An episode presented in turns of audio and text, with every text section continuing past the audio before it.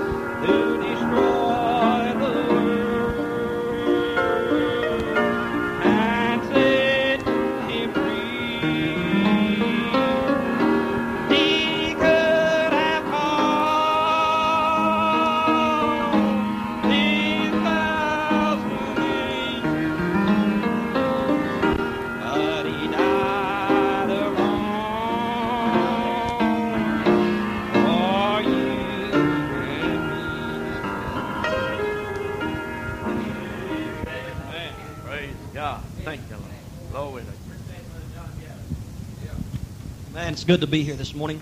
We appreciate the privilege of being gathered together in camp meeting with you.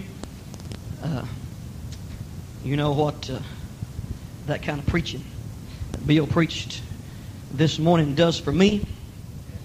I thought that uh, when he began to get toward the end, that it made me want to uh, lay my mattock down and spit in my hands, rub them together, and take it again. Amen. And just roll on, get a new grip on the thing. If it's been letting it slip, why just get a new grip on it. Amen. It's good to see all the folks that are here that we don't get to see too often. We appreciate you this morning. Glad for the privilege of being here.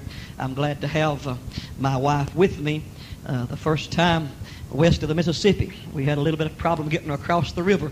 Uh, I don't think it'd be hard to get her to go back across, but uh, I don't know if we can get her back this way again. But we're glad she's here, and uh, I appreciate uh, uh, the folks that come with us. Amen. Well, uh, Brother Glenn asked me to preach last night, and uh, I uh, kindly tried to talk him out of it a little bit for a while. And then sometime this morning when I got to praying and the Lord got to moving on me, I was kind of glad He didn't.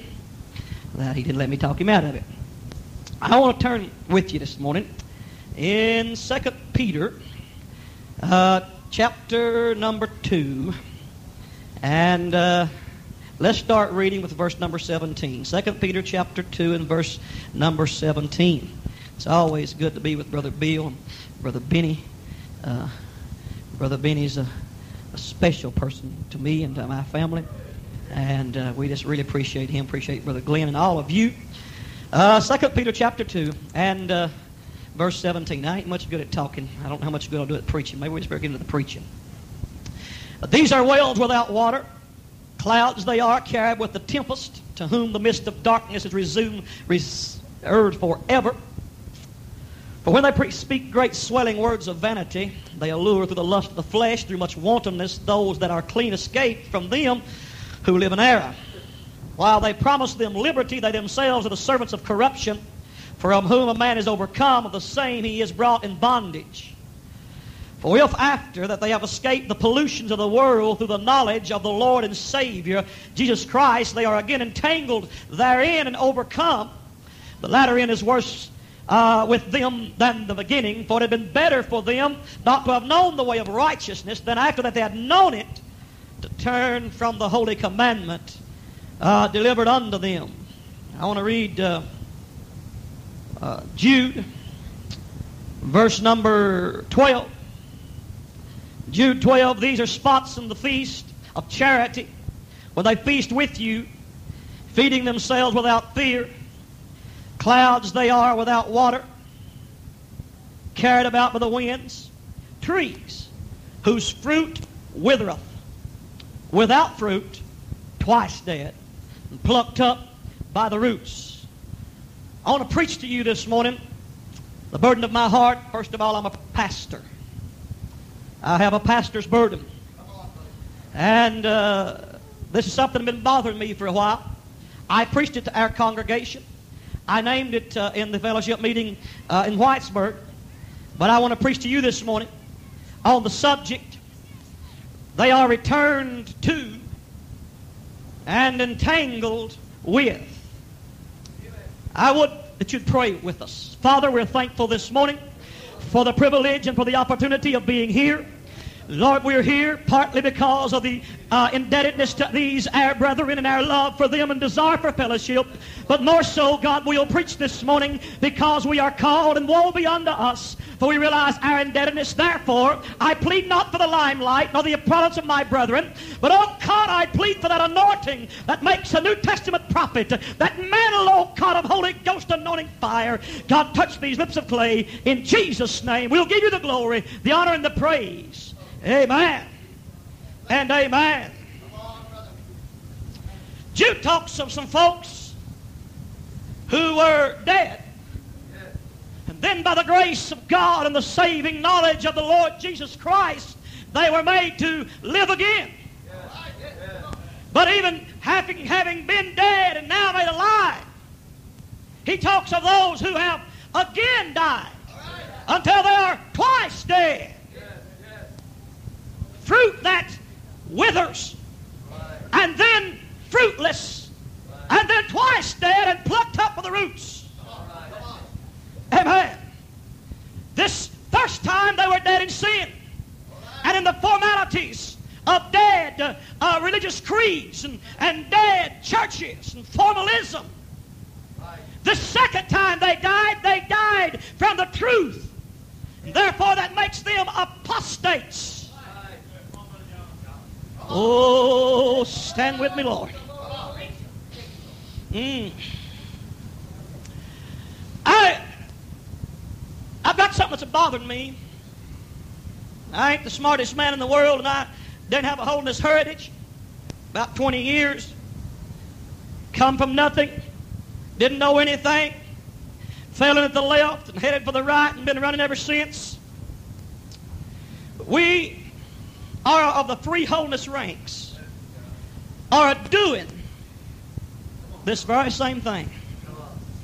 It bothers me that in the 20 years, Brother Sutherland, that I've been saved and preaching, that I was seeing folks that were once uh, delivered and once uh, set free, returning to some of the very things that our forefathers thought was important enough that they'd die before they'd fellowship with.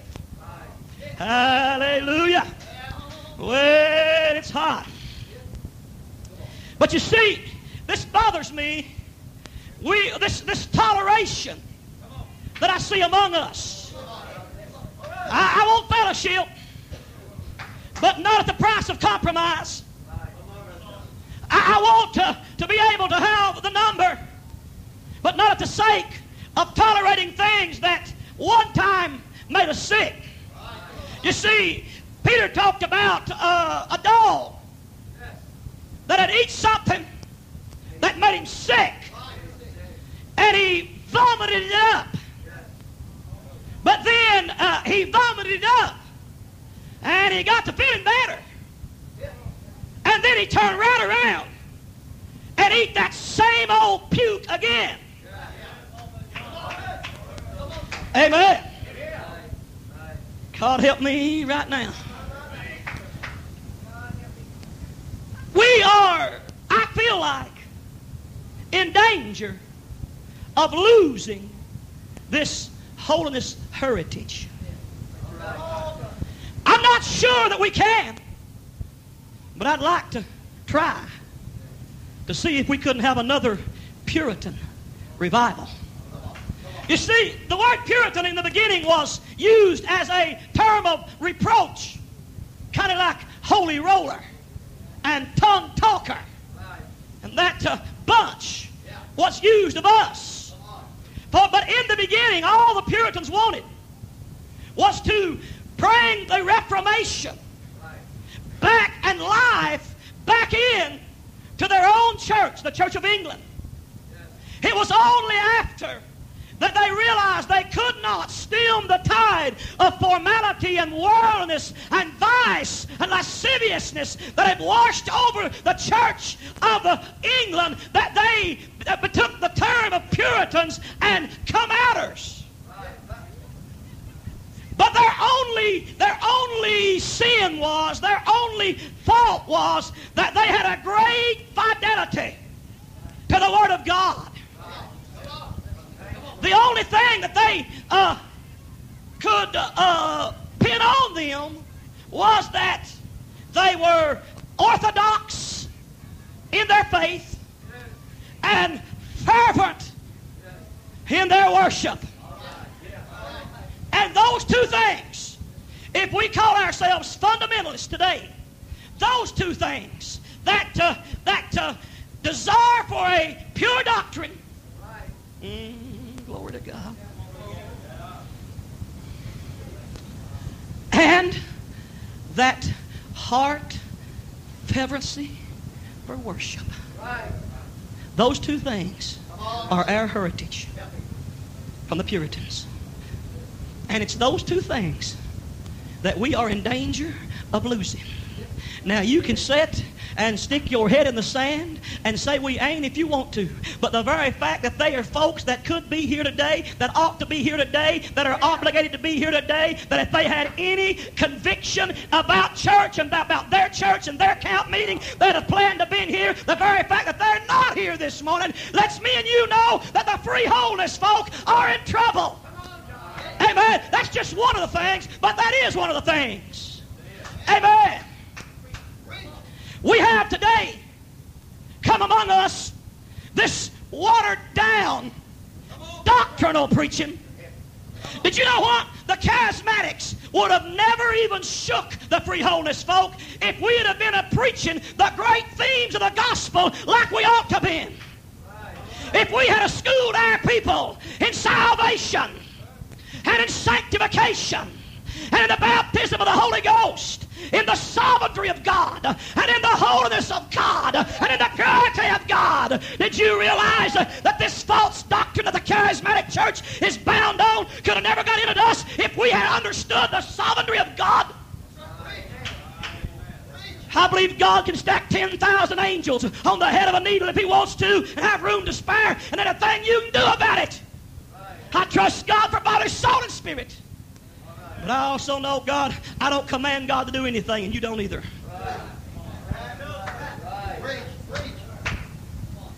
But this doctrine would have never got among us if we had uh, preached a gospel that had brought a deep, deep repentance. It bothers me that when we get sinners to the altar, there don't seem to be that old time deep fear and sense of humility. There ain't that true repentance. They'll come and pray tonight and sit on a seat tomorrow night. And we work with them for six months now, and some of them for six years, trying to get them to lay aside the things that we prayed through. We got saved automatically. Nobody preached to us. We just had a clean shucking. But you know what? In the hour me and you are living in, men's minds are no longer, their thoughts are no longer God centered. Walk outside the tabernacle after the services are over, after a man's preached on the, some of the things that uh, uh, we call controversial anymore, and therefore some of our folks are walking around and we're outside joking about it. Watch out now, you're going to lose your sanctification. Amen. We have no longer a God centered thought life, and therefore we have no fear of God in the way we're living our lives. Amen. And creeping in among us. Amen. In churches. Oh, glory to God. That one time I was a citadel. Amen. A pavilion of old time holiness. The world has crept into the church little by little. It came in the doctrine. Amen. And then it came in our ethics and our morals. Amen. And it got in our music.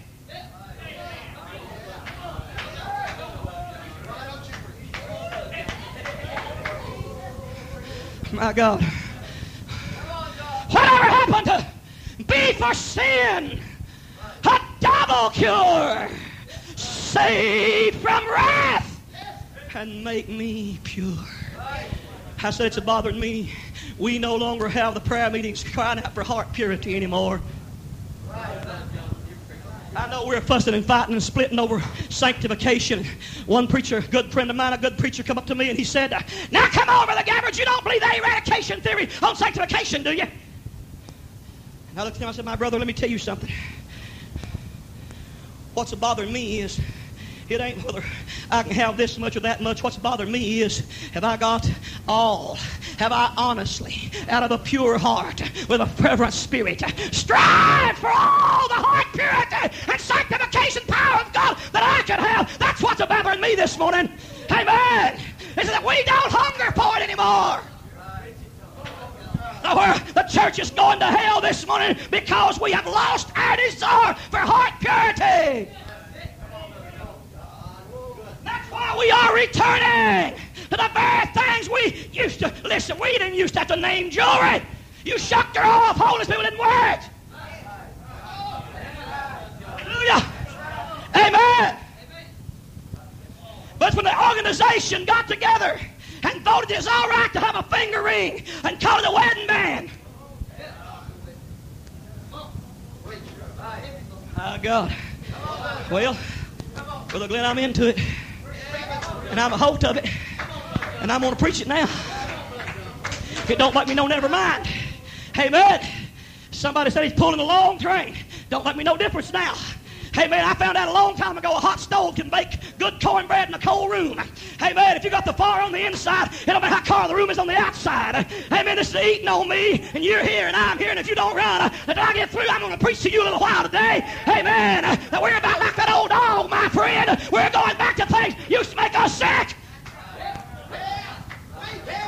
We've got us a spirit of toleration, and we call it love. Amen. It's there toleration. It's that same thing that church had in Revelation 2 and 20. I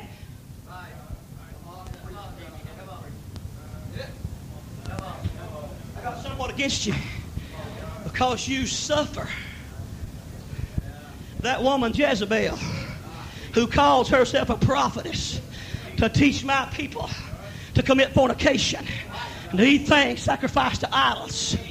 Ah, you suffer her in the name of love and humility, uh, in the name of unity. We're suffering some things that we should uh, be a casting out. Amen. Let's caught a few years ago down there part of the country. A Nazarene preacher, not a, a holiness preacher, but a Nazarene preacher, set a tent up. Began to have a gospel meeting. Preaching second blessing. And before you uh, get all turned off on them, some of them can preach more sanctification in 15 minutes than we can in 15 years. A pastor in a Pentecostal church. Well, it's, it's a division. It's a division on anything that's right. Amen.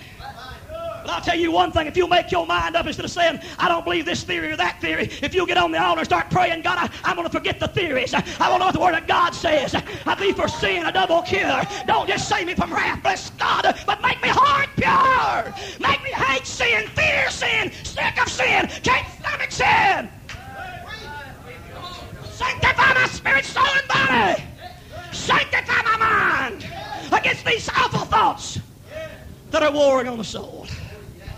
Hey, man. Well, those services kind of like Phil was talking about a while ago, uninvited in the congregation. Woman got up, wanted to testify, just kind of took over. Well, I'll tell you what, they say I run a closed church, swearing close to me, Jesus.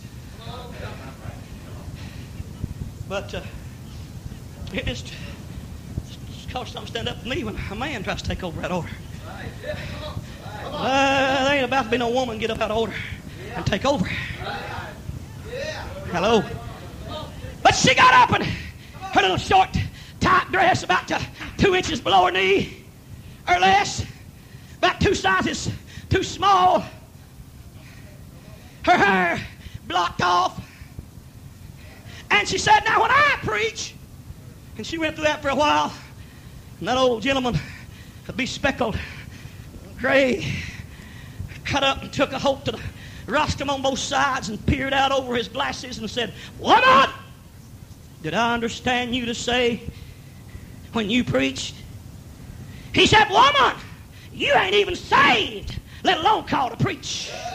Ah, but if we ain't careful, my brother, in our churches, something like that'll get up and we'll just take the tuck head. We'll suffer. We don't condone it, but we suffer it. And Jesus said that he had someone against them because they were suffering. Amen. They some things, bless God. There's some things I can suffer with. If you're coming this way, come on. I'll push you, I'll drag you, I'll pull you, I'll play with it. Now I'll run you all I can. But my friend, if you're coming around and said, Love me like I am, forget it. Entangled again.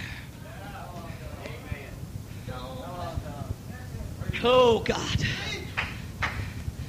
In most churches, they'll tolerate anything. How can I stem the tide? What are we going to do? Now, Brother Johnny, we got to love them. Yeah. Yes, sir. I love the prostitute, the pimp, and the homo. But they ain't about to come to my church and set up their plans. Amen. The world's welcome anytime it wants to. But the world stops here you're going to never get, well, we want to win them, therefore we're going to let them play. Listen, uh, you'll never win them by condoning what they're doing. Uh, You'll never win them by compromising with them. Well, let's let him go ahead and play his music. Let's get, she can sing good. Let's get her up here. No, sir. Amen. It's vomit. Uh, It's puke. Amen. It makes God sick. It makes the holiness preacher sick. It ought to make you sick. God, if we preach, preach to repentance again, till folks make a clean break with sin, clean shucking from the world, preach the whole Christ, not a divided one, Christ the Savior, but not the Lord. Everybody wants a Savior, but nobody wants to be submissive. Amen. We don't, we've never learned how to be submissive to God, to the Holy Ghost, to the pastor. Amen. Amen.